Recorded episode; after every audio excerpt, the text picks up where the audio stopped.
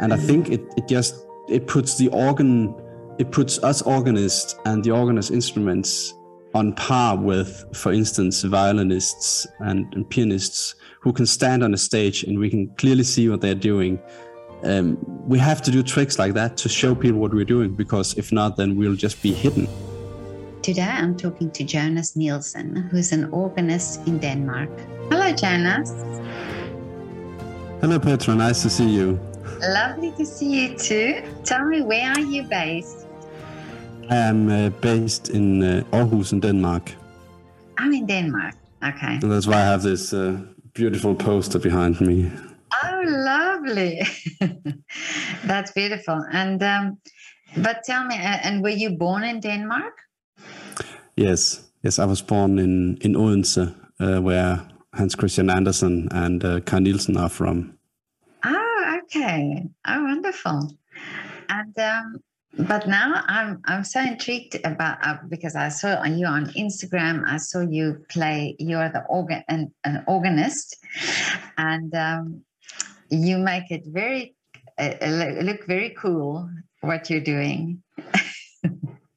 Yeah, I've realized that you need to show people what we're doing to make it interesting.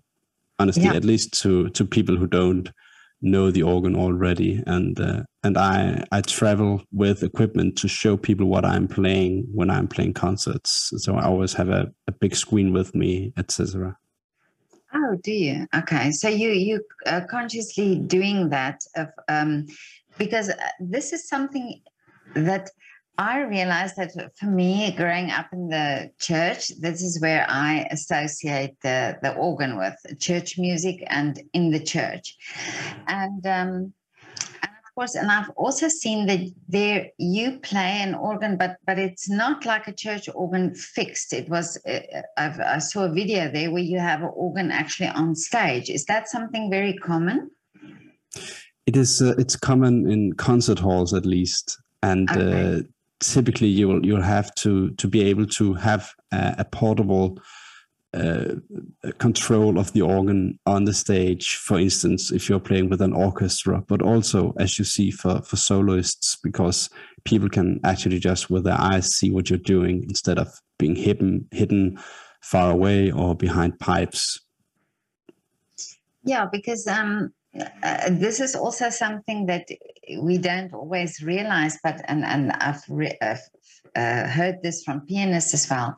If you have an instrument like a violin, it's your violin and you take it to concerts, but you have to adapt to every organ that you play on because it's not your organ always.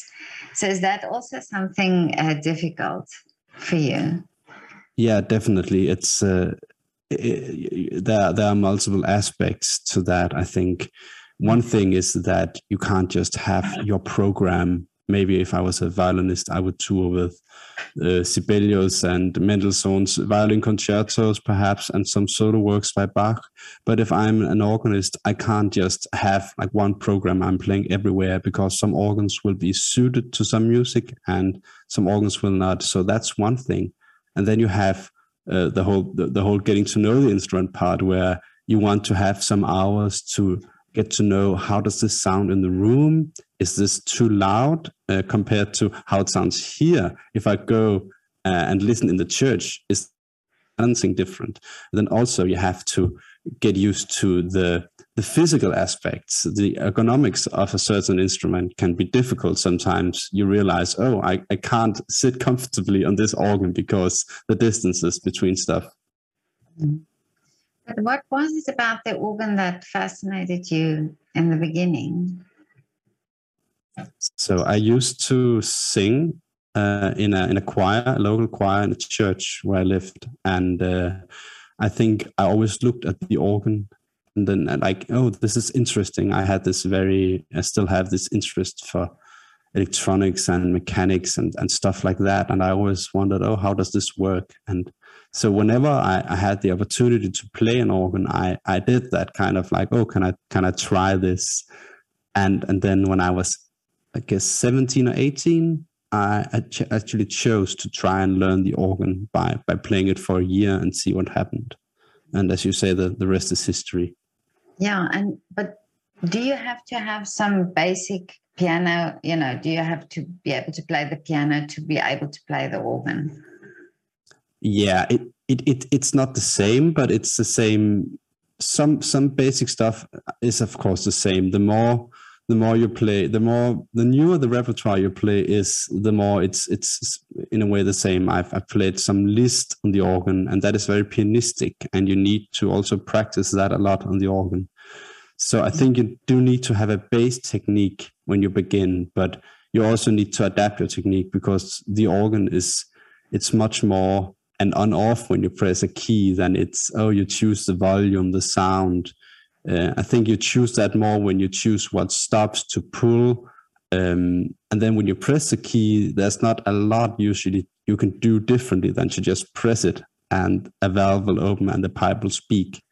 So you need to do a lot of tricks to make phrases sound great and to make the music come through, because it's very, what we're doing is very mechanical, I think.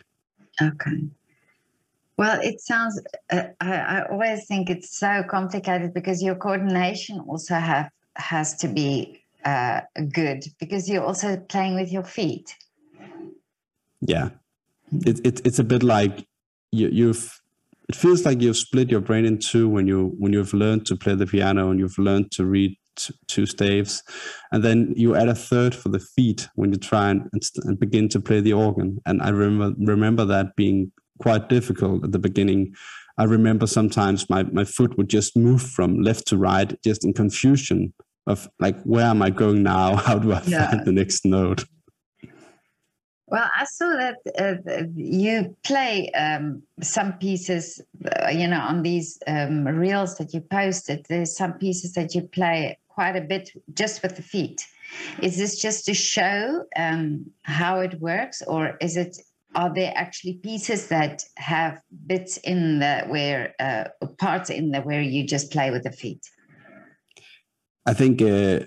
It's definitely a bit of both, because I don't want to post a reel where I sit totally still and just play a bit with my hands. I think essentially you need to do something that's interesting to people and that catches people's attention on Instagram, for instance. So, But I have these pieces, for instance, the Bach Prelude in D major, Prelude and Fugue, that I play a lot for concerts, because it's an entertaining piece, but it also has these parts, as you see, where I play pedal solos, and there's a large pedal solo in that piece.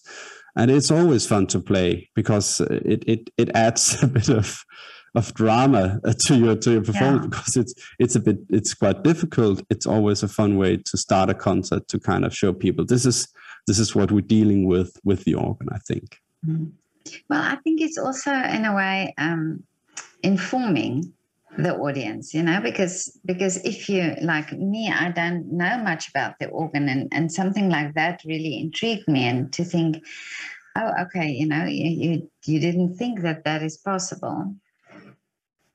Yeah, I think that's a lot of what I'm trying to do with, doing these quote unquote viral videos on Instagram, is to just kind of get people into the fold, so to say, that to show people, this is what we're doing. This is actually an interesting instrument. People are used to going into a church and seeing some pipes and hearing a sound, but the player will be hidden behind the pipes. And what I'm trying to do is to kind of invite people in and show that it's quite entertaining to see what we're actually doing. Mm-hmm. But now, I'm a girl. I have to ask you about the shoes.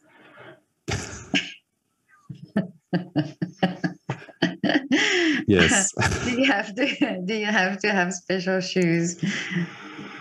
Yes, you do. You do. I mean, it was very weird in the beginning, I remember, because I am used to using very male shoes, and I had to use these shoes that it's basically dancing shoes. It's standard dancing shoes, and they have a large heel. And it was so weird when I was practicing, and then I had to walk off the bench, and I was wearing these high heels. I felt like I couldn't walk. But you need to have some shoes that have a thin sole so you can feel what you're doing behind your feet. And you also need to have shoes that have a heel, because you can play a note with your heel and also play a note with your toes at the same time. Oh, okay. Oh, I see. Okay, so that's why you have to have that. Yeah. You can kind of play with your toe, and then if you have a heel, you can play with that also. And then the note in the middle will not be struck, basically. Oh, okay. It's also, if you want to play a third with one foot, you can do that like da, da. You can kind of go from one note to the other.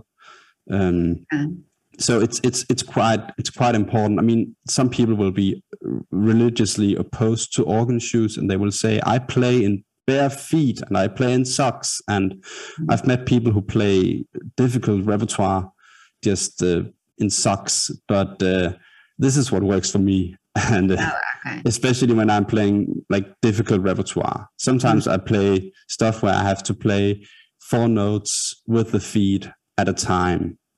And then the shoes help a lot. Oh, I see. Yeah, because I think socks, I can imagine it can be slippy on the notes. Yeah. Well, I think slippery is all right, but I think what you get with a shoe is also the feeling of stability. So if I'm playing with my toes on the keys, then the toes kind of need to carry the weight of the pressing the key. If I have a shoe on, the shoe kind of supports me.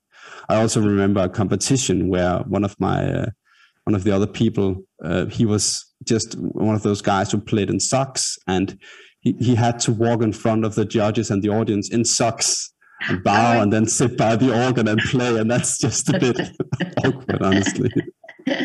Yeah, but so you say it's basically dancing shoes. So there's not a shoe that is made specifically for playing organ. You can get those. You have to figure out what you. Okay. Yeah, I think you can get shoes that are made for playing the organ, but it's just a dancing shoe that's a bit modified. A bit, honestly, not a lot. I think it's made by a company called Organ Master, and I have one of those pairs, and it's fine. It works well, but my old dancing shoes work just as fine, honestly. So, you just need to have those. Well, if you're so coordinated and well coordinated, and you have the dancing shoes already, are you a good dancer? Absolutely not. I am. Really? I'm horrible, and I think it comes down to the person I am. Honestly, I'm a guy who always like read books and kind of love escapism. I love watching television that shows like a fantasy world, like Stranger Things or Game of Thrones, and other people in my family just enjoy watching real people do real stuff. I think I've always enjoyed being in my head. And I think that kind of went together with like not wanting to dance. And I think that's just kind of stayed with me. And people always ask, and people comment on, like I have one video that has just a lot of views, a lot of comments, and people comment, you must be an amazing tap dancer. No, sorry, it doesn't work like that. Okay, so that's a common question that people ask. Absolutely. Yeah. Because you see that, and it is absolutely dancing on the keys. Yeah. And you use your whole body and you get tired and so on. But and it can be a great workout to play a concert. Totally. But this is what was going to be the next question, because I saw this as well, that it is a lot of, that is very physical. And do you do something to give you the stamina, or is it just by continuously playing that you get, have the stamina? I think it's I do have the stamina by continuously playing, I think, but I think that I used to work out a lot. And a lot, I think 2-3 times a week I used to do strength training, and then I got a kid. And the lockdown happened, and I've not worked out since. I I do love the kid, and I would not trade him for anything. But I do think that when I used to work out, I got a bit less, like I never got tired in my back or anything like that. Sometimes I do that when I'm preparing a concert now and I'm practicing for a lot of hours. Sometimes I do get a bit tired. And so I know like there's a definite cure that I can turn to, and that is just working out. I think honestly, that part of being a musician, like any kind of musician, is totally underlooked. Like when I went to study in Denmark and in Germany, it wasn't something we talked about a lot. And I think honestly, we should all have gone to strength training classes, like in the morning or something together, just to kind of get our bodies awake and nimble and all that stuff. Because I think only playing the instrument doesn't really do enough. Yeah. Especially if you want to be playing in like 40 years, 50 years, you know, you do see a lot of organists. I can show you, I have another camera here because I wanted to set this up very nicely. Some organists, and you'll see them playing like this. Yeah. Because they're just so tired in their backs and they don't have the strength. Mm-hmm. And I don't want to be like that. So at some point I will get it together and start working out, I think. Well, you hear it also with violinists, you know, that they develop physical problems because of the way they hold the violin and the way they're playing. And I'm sure pianists, I'm sure, like you say, this should be something that, you know, should be part of the training and part of or the awareness, at least, you know, because if we think of musicians, we don't see that physical or understand or realize that physical part of it, but it is, yeah. And we always strive to make it look easy, right? When you've mastered a difficult part, it always looks easy if you at least if you're doing it the right way, right? I mean, and that's how it's supposed to look. But it's like when you watch the Olympics, it looks so that easy. Some swimmer is just like jumping and hitting the water with no bubbles at all. Looks so easy, but it always takes a lot of work. And maybe, yeah, I think that's an important conversation to have in the classical community. Yeah, definitely. But your setup, I'm now intrigued with your setup there because you said you had another camera. But do you? How do you practice at home? Oh, that's a good question. Actually, people always get surprised. Like I have no keys at home. I have no keyboard. I have no organ. Really? So actually, I used to have a digital organ, but it was old and bad. I didn't really like it. And then I sold it, and now since I have a job, I've been here for a few years now in Aarhus in a very nice neighborhood called Risko, where I'm the organist in that church. I can just go here and practice whenever I want, basically. So I just do that, and it's kind of nice, you know, like as a musician, you always dream of going to work and then working and then going home and not working. And I can actually kind of do that. I go here and I practice, and maybe some people will be vacuuming the floors or whatever, but it'll be pretty quiet and easy for me to work. And that's what I do. And then when I'm touring and playing concerts, I always try and book a lot of hours, like just know that I have the whole evening, the whole night, morning, whatever for practice. So I know I have the time to get to know the instrument and so on. Okay. Yeah. Now the type of concerts that you do, because it's almost what I would expect that you play in the church as well. But if you say you're touring, you're doing concerts, where do you normally do these concerts? Well, the obvious answer in Denmark, because we have 2,200 churches is to play in churches, and we have, I don't know, 3, 4, 5, probably just 3 concert halls with organs. So, and those are harder to get into in my experience. So I've played the cathedrals and the larger city churches, and I also played concerts in quite small churches to you know, also show like organists in small towns and people who live in small towns that, oh, this small tiny organ can actually do some really interesting things, even though you didn't thought it could do that maybe. So I try to go everywhere. I'm going to La Sagrada Familia in Barcelona in July and playing there. And I'm going to Ankara in October and playing in the concert hall there. And then this summer I'm playing in a lot of small churches all over Denmark. That's so interesting. But tell me now that yours, you said you have a son? Yes. Yeah. And how is he intrigued with the organ?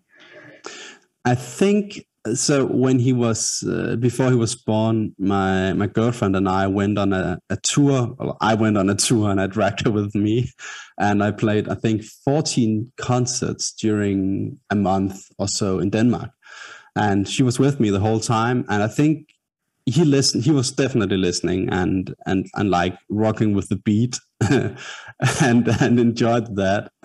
I think whenever I'm playing, like, he's usually not there when I play a concert. You know, he's 20 months old. He's usually at home sleeping or whatever. But whenever he hears me play, he goes, oh, that's interesting, and starts like moving his head, and he like points at me and goes, oh, daddy, sometimes. So I think he definitely likes the sound. I kind of hope that he got like kind of primed to listening to the organ before he was born, since we went on this great tour. I believe absolutely that is possible, and that is true. And maybe that, you know, that because you've got such a love and enthusiasm for the organ, that he would actually have that as well. Yeah, absolutely. I think it's I don't have like any dream of him doing like exactly what I'm doing, so I think I'll try and make him try things and see what he likes, and not try to force him to do anything. But he's going to see a lot of organs. I think we're going to go on a lot of like, oh, daddy's playing in Venice. Let's go together or something like that. I think it's definitely going to happen. So I think he'll have to get used to organs. He'll have a great appreciation, I think, for that. Yeah. But now, Jonas, do you have a specific composer that you prefer to play, or is there a music that's really, you know, your thing?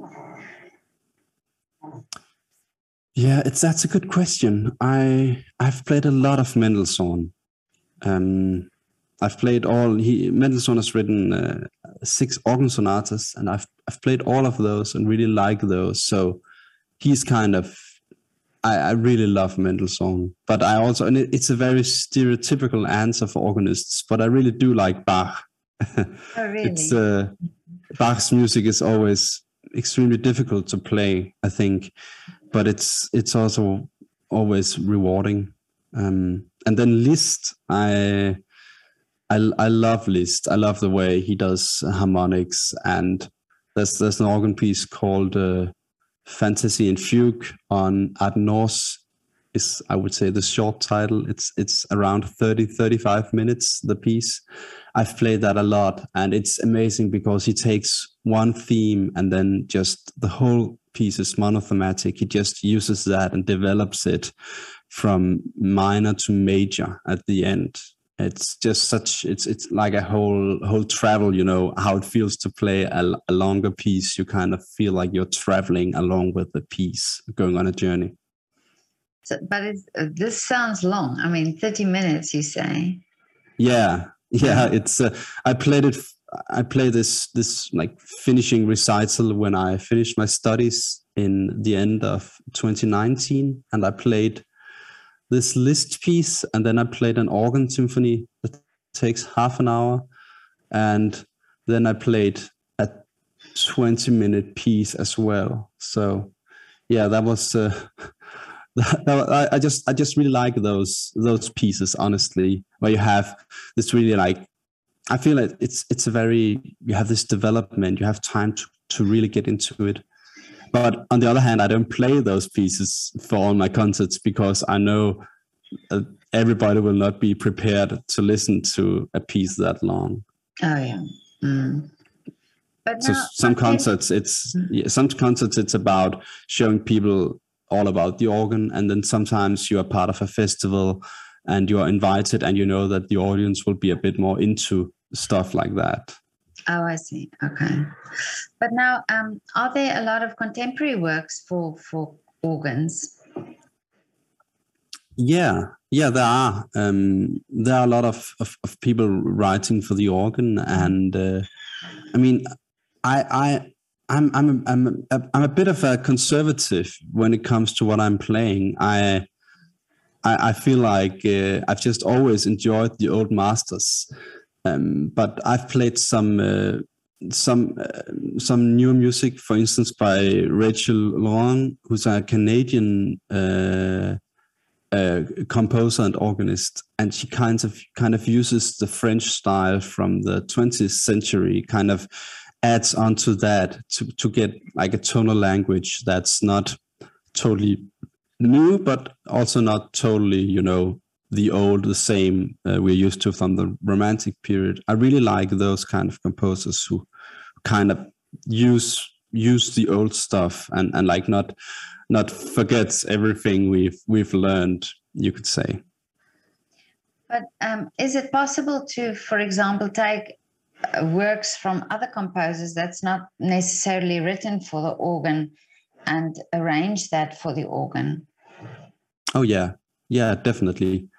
There are some pieces there will be transcriptions by the composers. For instance, like Arvo Pärt, Spiegel im Spiegel. I believe there's a version for organ, and a lot of other pieces you can transcribe and kind of change them to work for the organ. It's I mean, Ennio Morricone, when he died, I played Gabriel's Oboe for the organ, really? For a concert as a tribute to him. Like, you know, you go up to an organ and there's an oboe stop and you pull that and then you use that for the solo line. So I've done stuff like that. I've also played, you know, entire orchestra pieces transcribed for the organ. For instance, the Overture to Tannhäuser by Wagner. I've played that on the organ, which is, you know, you sit and you have the violins going in one hand, and you have the beat in part of the other hand, and then you have the melody in the thumb on another manual. So you're kind of playing one keyboard with these fingers and then one keyboard with that finger and playing the melody. Amazing. It's like you kind of have to split your brain to play symphonic stuff like that. You just to kind of really show everything that's going on. So yeah, it's always, I think it's always more work to play orchestral transcriptions on the organ. It's always difficult. But piano pieces and stuff like that, you can usually more easily make that work on the organ. Oh, yeah. Okay. Yeah. This is so interesting. And but tell me now, what are your wishes for the future? Well, I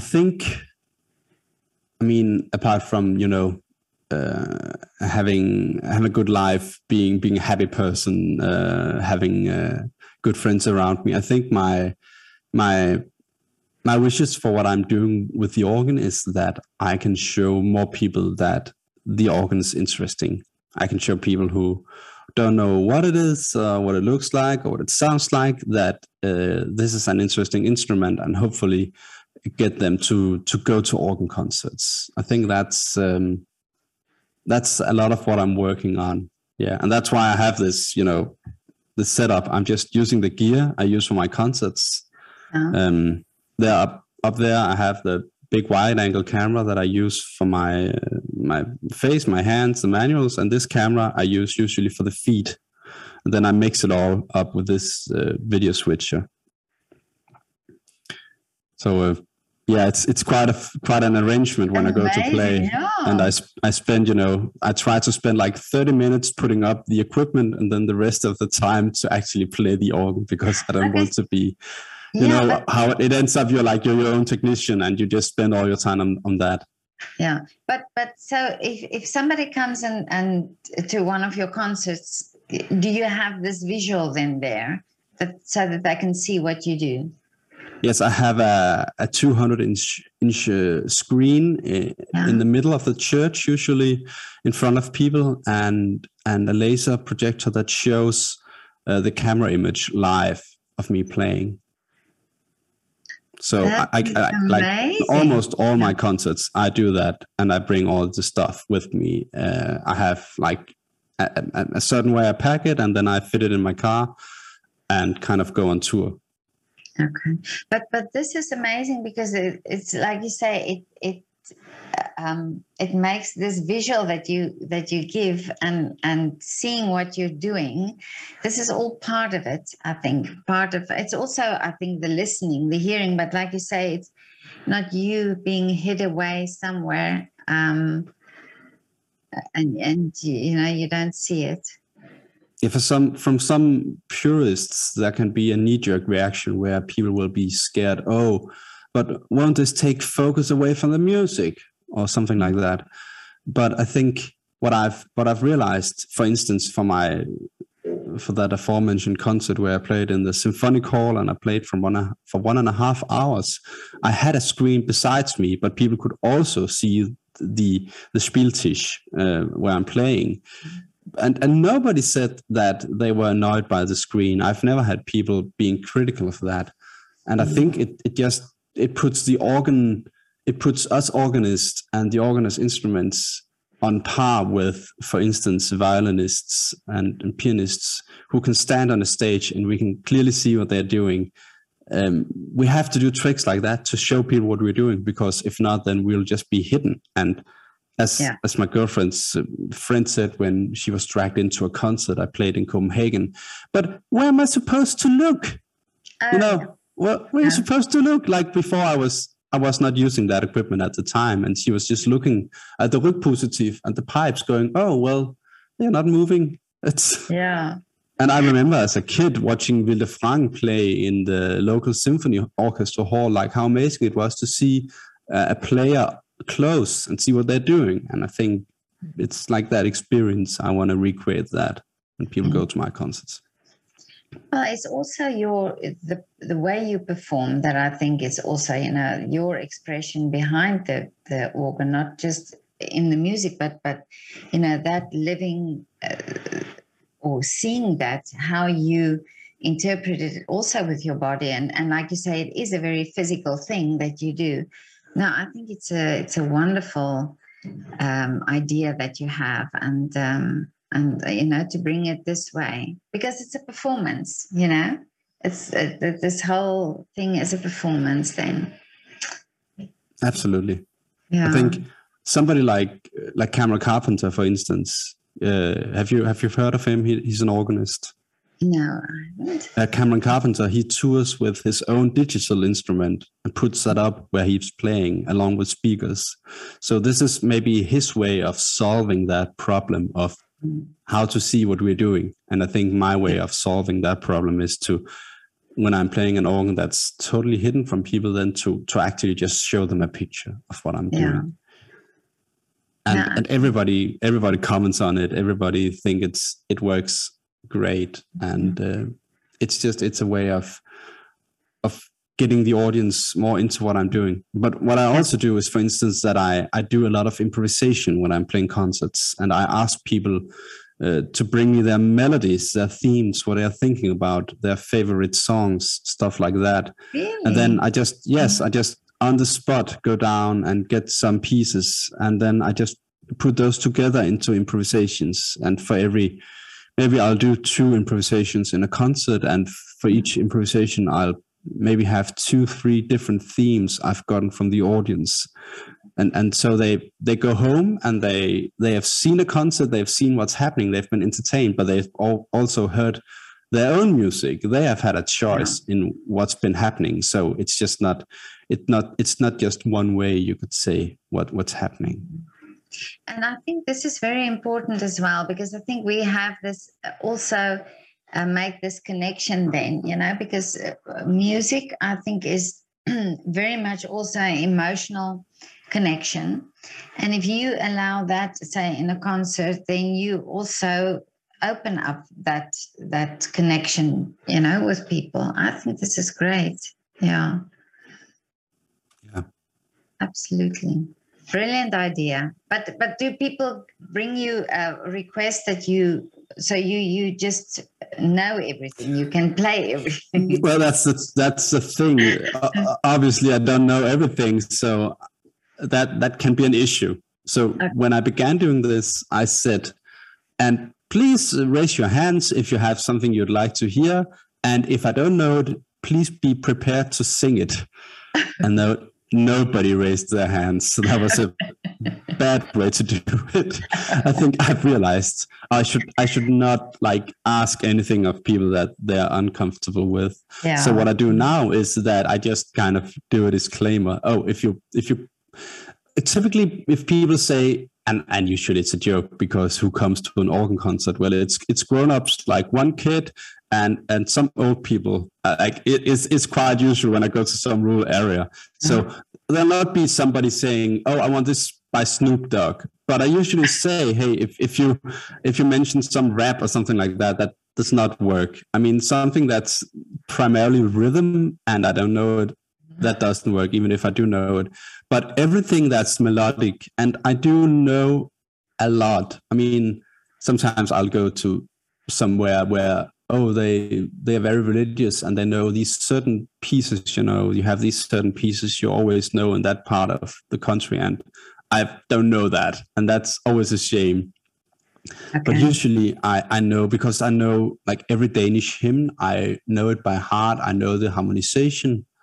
And I've done it a lot, and I've learned to, if I don't bring sheet music, I can still play a whole service because I remember all the hymns by heart, basically. Brilliant. Because I've been in the church so much, and that experience goes together with my training in improvisation and my training in harmony, and I've also spent a lot of energy on ear training. All that kind of goes together, and I can kind of use that in concert situations, because I can react immediately. If a phone starts beeping, then I can add that tune, or whatever. I can add that to what I'm doing. Just I can react immediately, and yeah, I think that feels great, because yeah, it's a big part of me doing that and using that and entertaining people with it, and also creating art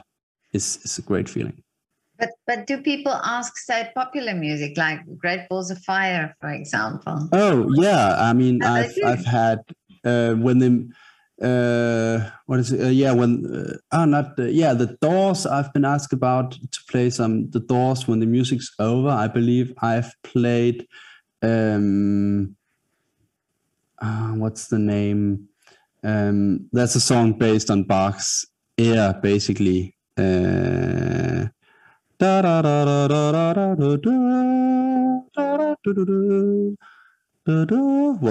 some rock music from.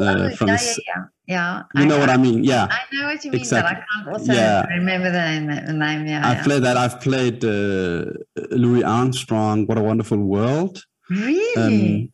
And then you play it, somebody once asks for you to play it at a funeral. And then the next time somebody asks for it at a concert, you remember it.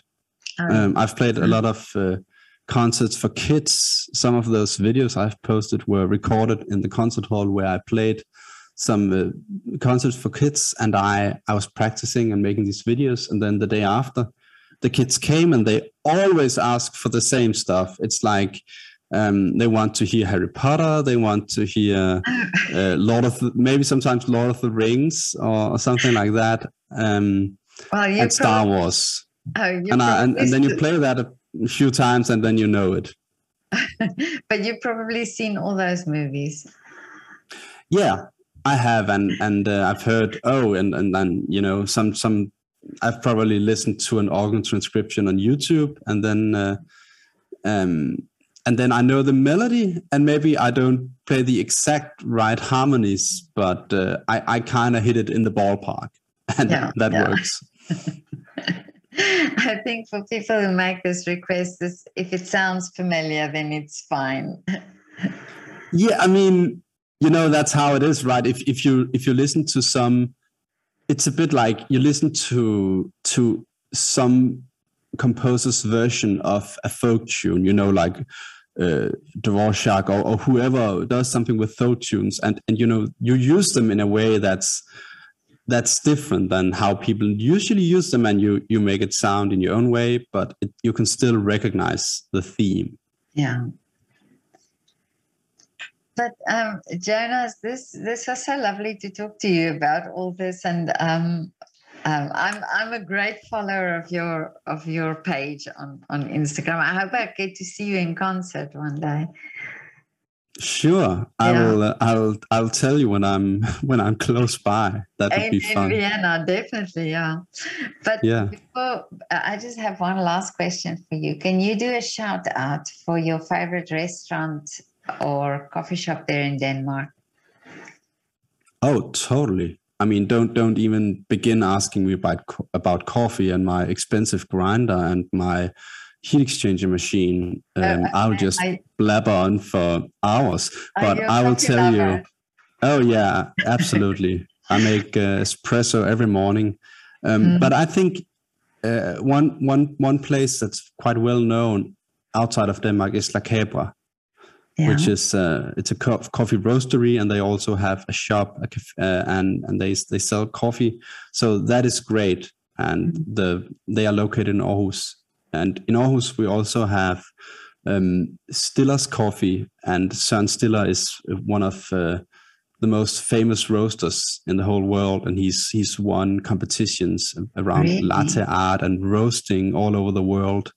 So Stiller's Coffee, I would recommend, and La Cabra, definitely. Oh, okay. I'll put the link in the description of the two places. Yeah. Cool. Okay.